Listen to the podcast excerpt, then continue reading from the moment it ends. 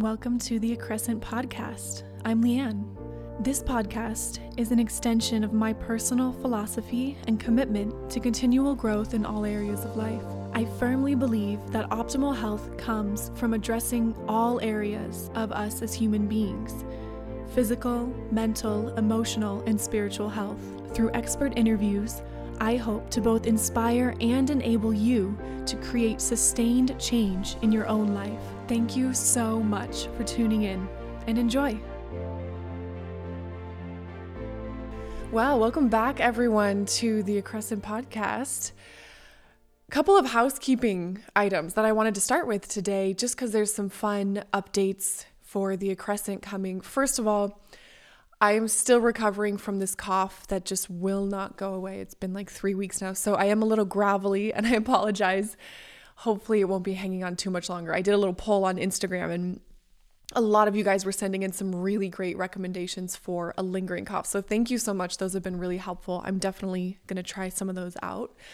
The first thing I want to start with is announcing that the Zyto hand cradle rental program is now available. And this is kind of in the beta phase. That's what I'll call it because, you know, I'm testing this out. I've never done a rental program before, but it's really, really important to me to try and make Evox as accessible as possible. And for remote clients, it's, you know, there's a little bit more logistics involved. Remote clients need to get that Zyto hand cradle to do remote scans. And they also need to be able to have access to a Windows computer in order to run the Evox software on the computer. So, I know that that adds upfront costs a little bit. And my hope is that this hand cradle rental program will allow individuals, first of all, if you've never tried Evox and you're remote, to be able to try Evox with less risk to you and less upfront costs because you'll be able to get that rental for a really great, affordable monthly price. But if after your first session you feel like, you know what, Evox isn't really for me, then you can just send back the hand cradle the rental, the subscription will be ended, and that's it. Super easy peasy.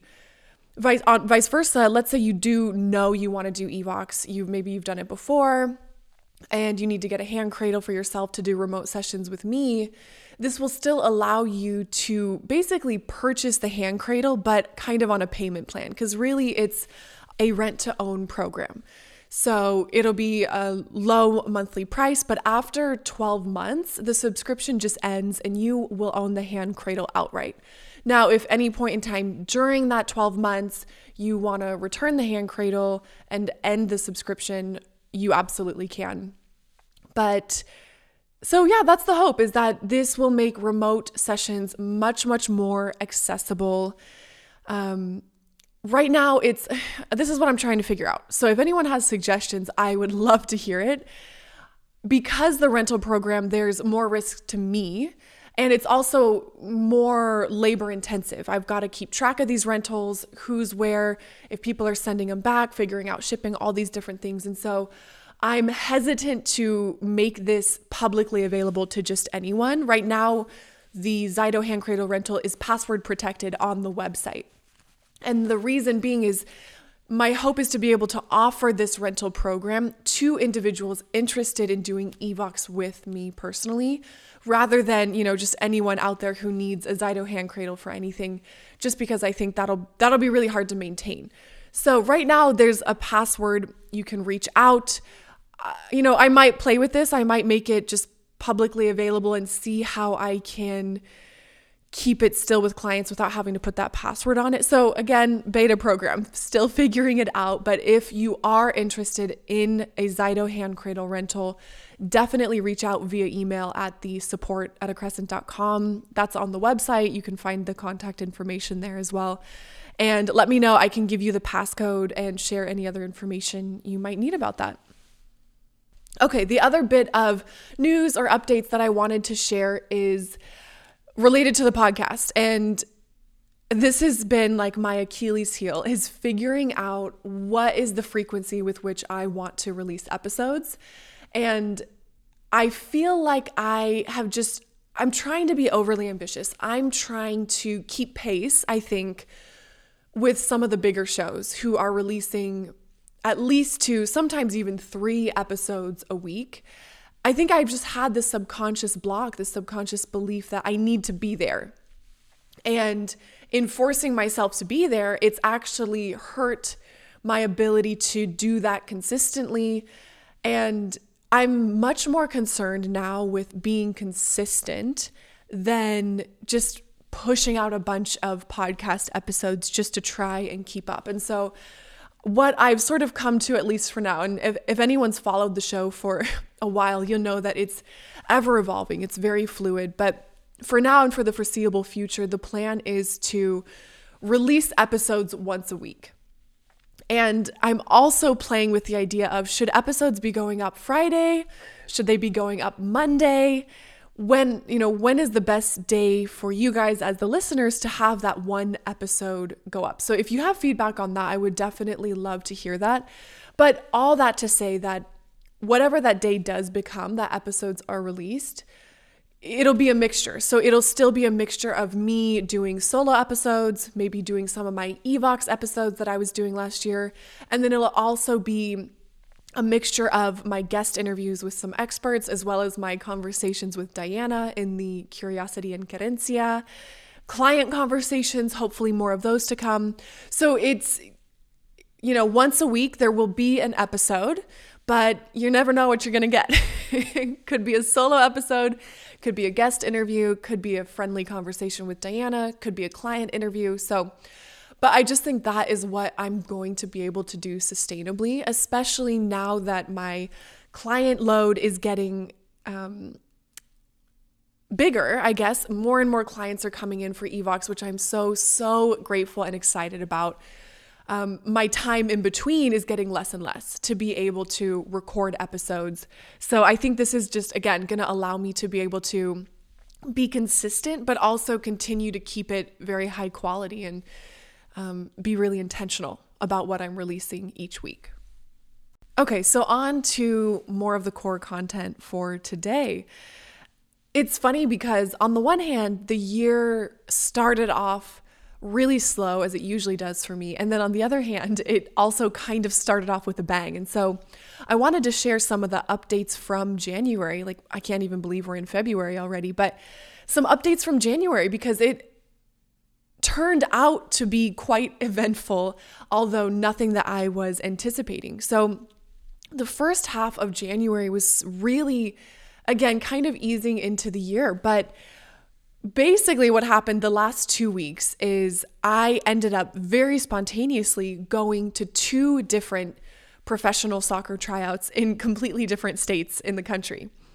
And it's funny because and I the reason I want to share this is I had some epiphanies that came out of these experiences. And so it's kind of important to give a little bit of the backstory. And so on that note, basically what happened was in mid January, on a Saturday, I happened to get this kind of intuitive nudge to go search if any professional tryouts had been announced again. Now, mind you, since September of last year, I had been searching almost daily to see if any professional teams were going to announce tryouts and was doing, you know, prep work, trying to get back in shape. I was I think I was pushing myself too hard and kept injuring different body parts from trying to get super, super fit too fast. All that said, I got this intuitive nudge to go search for tryouts, and by chance, um, one of the professional teams in the United States in the NWSL had announced tr- an open tryout in Louisville, Kentucky. And it was a week from that day.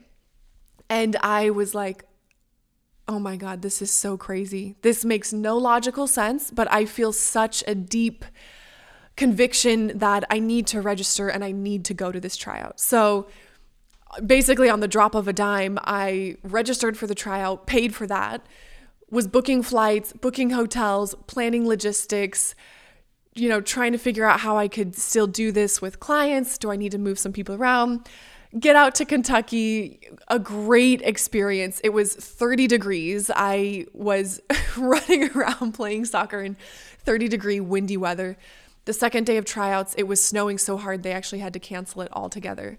And then while I was in Kentucky, I found out that there was another open tryout happening with a professional team in Houston, the Houston Dash, uh, again, one week from that day. So I get back from Kentucky. It was a whole nightmare. The flights coming back, everything was delayed, canceled, had to rebook, all these different things. Get back, right back into a full week of seeing clients. And at the same time, now booking flights that I'm literally going to be getting on in two days, booking hotels, figuring out transportation, all the things to go fly out to Houston for this open tryout. Now, to answer your questions, no, I did not make either team. And there really was no expectation that I would. It would have been such a miracle to make those teams because I just still so out of shape, haven't even played with a team in five years. And so I do think those factors considered, I was really proud of the level that I was able to play at. But both experiences were so expansive for me to be able to really see and feel with my own eyes and body the level that I need to get back to. And I think that was one that's one of the points I want to highlight in this episode is you know, it would have been so easy for me to go okay, logically it makes no sense to go to these tryouts. I'm not going to make the team. So why would I go? But maybe they are there's another purpose they can serve. Maybe there's other lessons that they can teach me. Maybe there's other ways this experience can inspire and expand me outside of just getting picked for the team. And that was certainly, certainly the case here. Now, was I still a little bummed because there was a tiny piece of me that hoping magically somehow I'd make the teams? Of course. And it was interesting to feel that rejection that I really haven't felt in many, many years. But all that said, I really had to sit after the Houston tryout, kind of after that whole, those really hectic two weeks. I was like, okay, I have so much more information now about this thing that I've said I want to pursue. Now let me revisit this. Do I still want to pursue this now that I see the level that I need to be at to even just be able to compete, to even just get on the radar? Is this still something I want to do? And I think initially after the Houston trial, I just was, I was so bummed that I initially was like, I don't know if I want to do this. I don't know if I want to work that hard. I don't know if I want to train another year, day after day after day, and then try and come back only to be rejected again a year from now.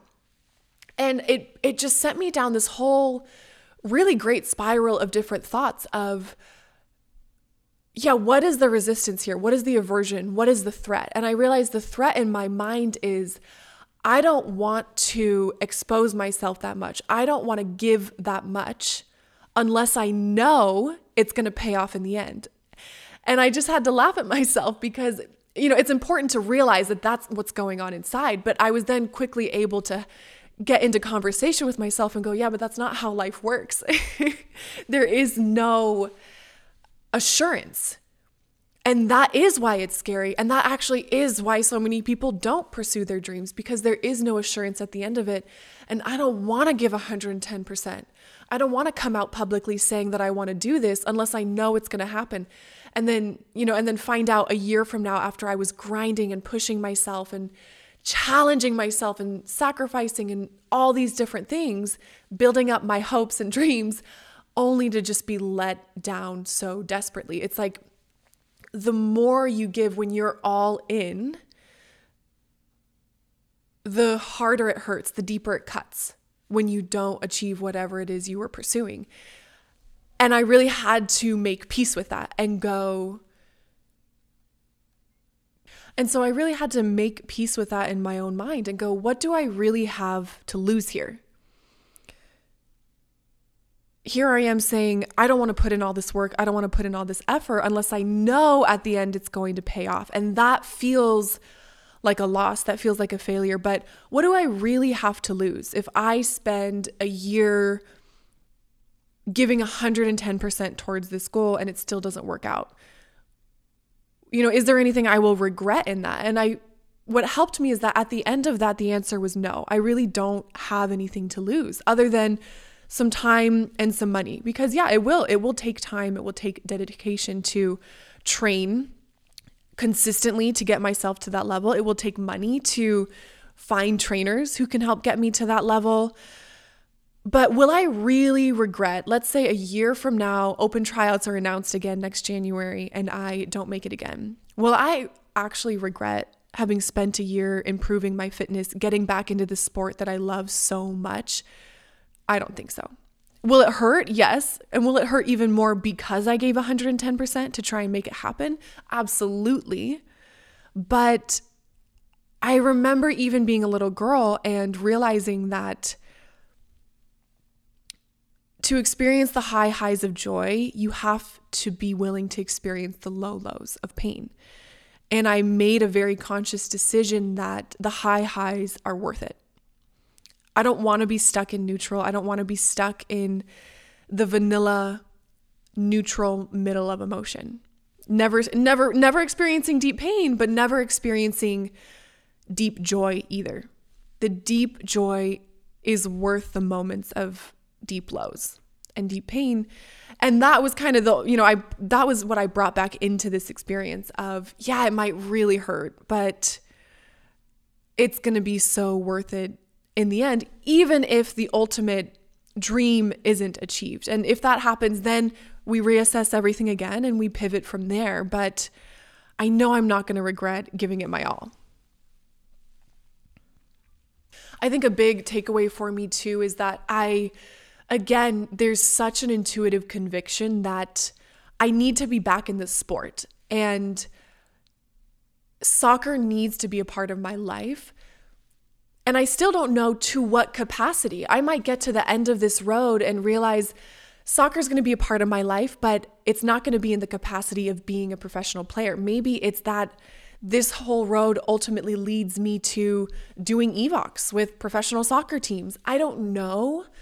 All I know is that right now, the nudge in my heart is telling me I need to be back in the sport. I need to be I need to be right where I am, honestly. And even without knowing what the ultimate destination is for this journey, I know these steps I'm taking are the right next steps to take.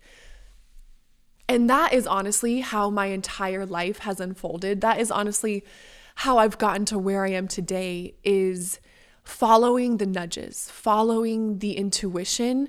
And I can honestly tell you that every every decision, every big pivot I've made in my life, I never knew what the end destination was going to be. I just knew, again, I had that deep conviction that this next step is the right step, even though it's maybe pulling me away, pulling me onto a different path I've been on before.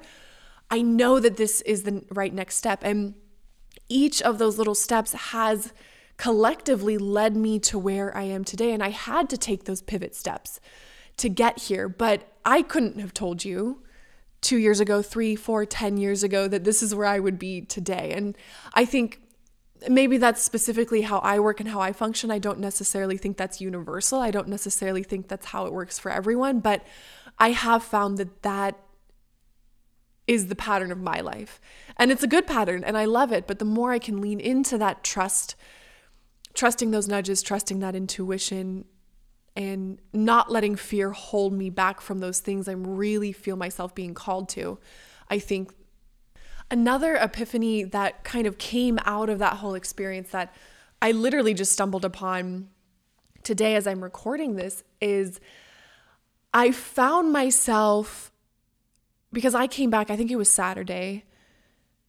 And so Monday, Tuesday, Wednesday this week, I found myself going into that place that I go into that's kind of tunnel vision. It's like I'm I'm shutting everything down in my mind. I'm really pulling inward and it was like mm, not not really dissociation, but I think it was leading there and what I realized is I that's a pattern I've been aware of and I think what really hit me for the first time today is that the subconscious belief associated with that pattern is when I'm tired, when I'm burnt out, when I'm overwhelmed, when I'm depleted, the only way to recharge myself is to completely shut down, is to go from 100 to zero.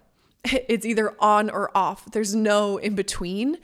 And I think that's the best way that I could describe how I was starting to feel this week is I I think my subconscious was wanting to pull me into that old pattern of just completely shutting down so that I could recharge. And I really do think all the work that I've been doing over the last year plus has helped me, I think, especially in 2022, because I was working hard on that pattern of dissociation and really showing my subconscious that I don't need to dissociate to be safe. But it was interesting to see the connection even here that I wasn't feeling unsafe. I wasn't feeling, I wasn't even feeling stressed. I just was tired. You know, two weeks of tons of traveling, last minute traveling, change of plans, lots of long flights. It's just depleting. And um, I don't think I had ever quite made that full connection because normally I think the dissociation comes up really strong and heavy in moments of stress and dysregulation. And I maybe haven't been able to see that it also comes up in moments of just exhaustion and depletion. And that, yeah, that th- there was that subconscious belief there of this is the only way to recharge. But it was so freeing because I was able to just, again, have some inner dialogue with myself and go, oh i i don't need to turn off i don't need to shut down i don't need to stop life from moving to recharge. I can still recharge while still being engaged in life, while still being engaged in my relationships, in my business, etc. And the analogy, because you guys know by now, I love my analogies. The analogy in my mind was like, after you do a whole, let's say you just ran a marathon, the feeling is, oh, I'm so tired. I just ran this marathon. I need to recover. And previously, what I was doing is I need to recover. Okay, I'm going to go in my home alone, kick everyone out, shut the door, lock it, pass out on the floor, and wait until I feel 100% again. And then I'll get up, open the door, let people in, and start interacting again.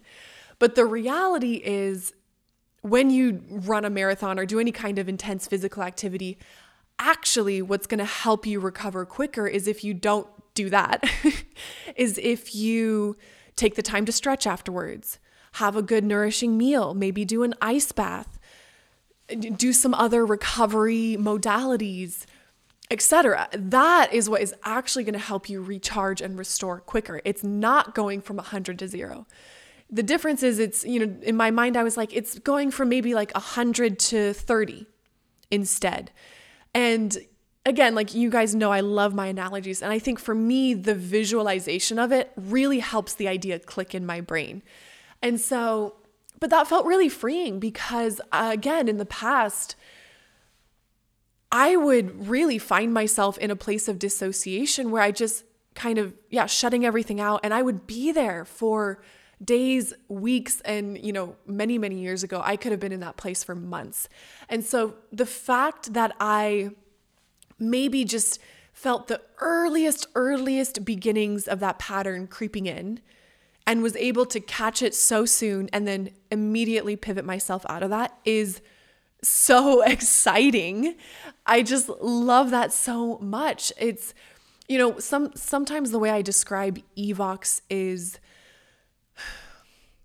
the negative patterns or the limiting patterns that we're trying to break, whether it's overeating, overspending, picking fights with people, anger issues, whatever it might be, it's like a magnet pulling us into this behavior. And modalities like talk therapy, counseling, whatever it might be, I think are amazing at helping us become aware of the magnet.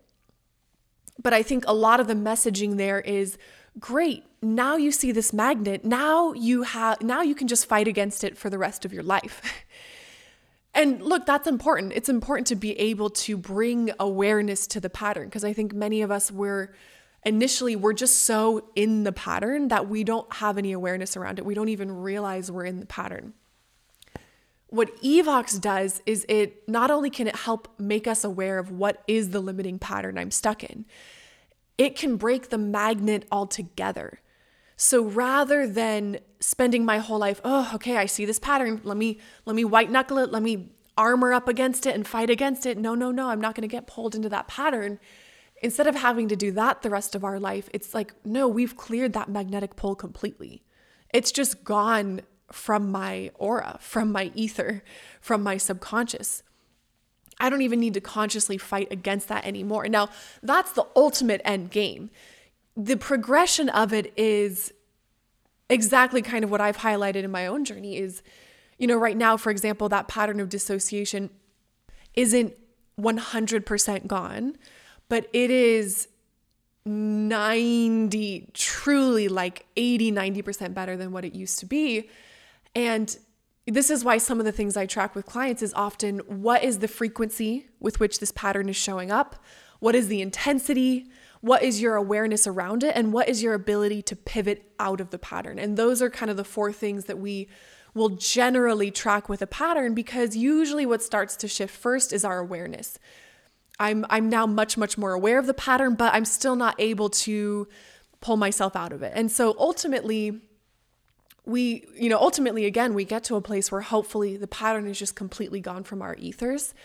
But it's really amazing to see that progression and go, whoa, you know, for me, two years ago, I would have just been in this pattern of dissociation and not even realized it for two months. And, you know, and then maybe a year later, it's like, oh, okay, this dissociation used to show up for me two, three times a month. Now it's showing up for me once a month. And my ability to pivot myself out of it was a zero, but now my ability is, you know, an eight. 80% of the time, I can pivot myself out of this pattern, whereas before, 0% of the time, I could pivot myself out of this pattern. So, again, those are just some of the things, but it, when, when the pattern starts to clear, there's a sense of freedom, honestly. That is the best way that I can describe it, at least for me. Freedom and lightness of, oh my God, I don't feel trapped by this thing anymore. I don't feel at the mercy of this thing anymore. I actually feel like the one in control and free and autonomous from this thing that just felt like it was running my entire life. And that is one of the best feelings in the world, truly. So that's it, short and sweet today. Although, I mean, that still was almost about 30 minutes. I think I just wanted to, again, share some of those updates about the hand cradle, about podcast frequency. If you, again, if you guys have preferences on what day that weekly episode goes up, I would love, love, love to hear that. Um, but yeah, I think I just I had some fun updates that I wanted to share about those professional tryouts, some of the lessons learned from that. I definitely have some more guest interviews coming your way, and then I think I'm probably going to start doing a couple more of the Evox episodes on some really specific topics coming up. So, lots to come. What a great year it's been so far. I hope it's the same for you. And until next week.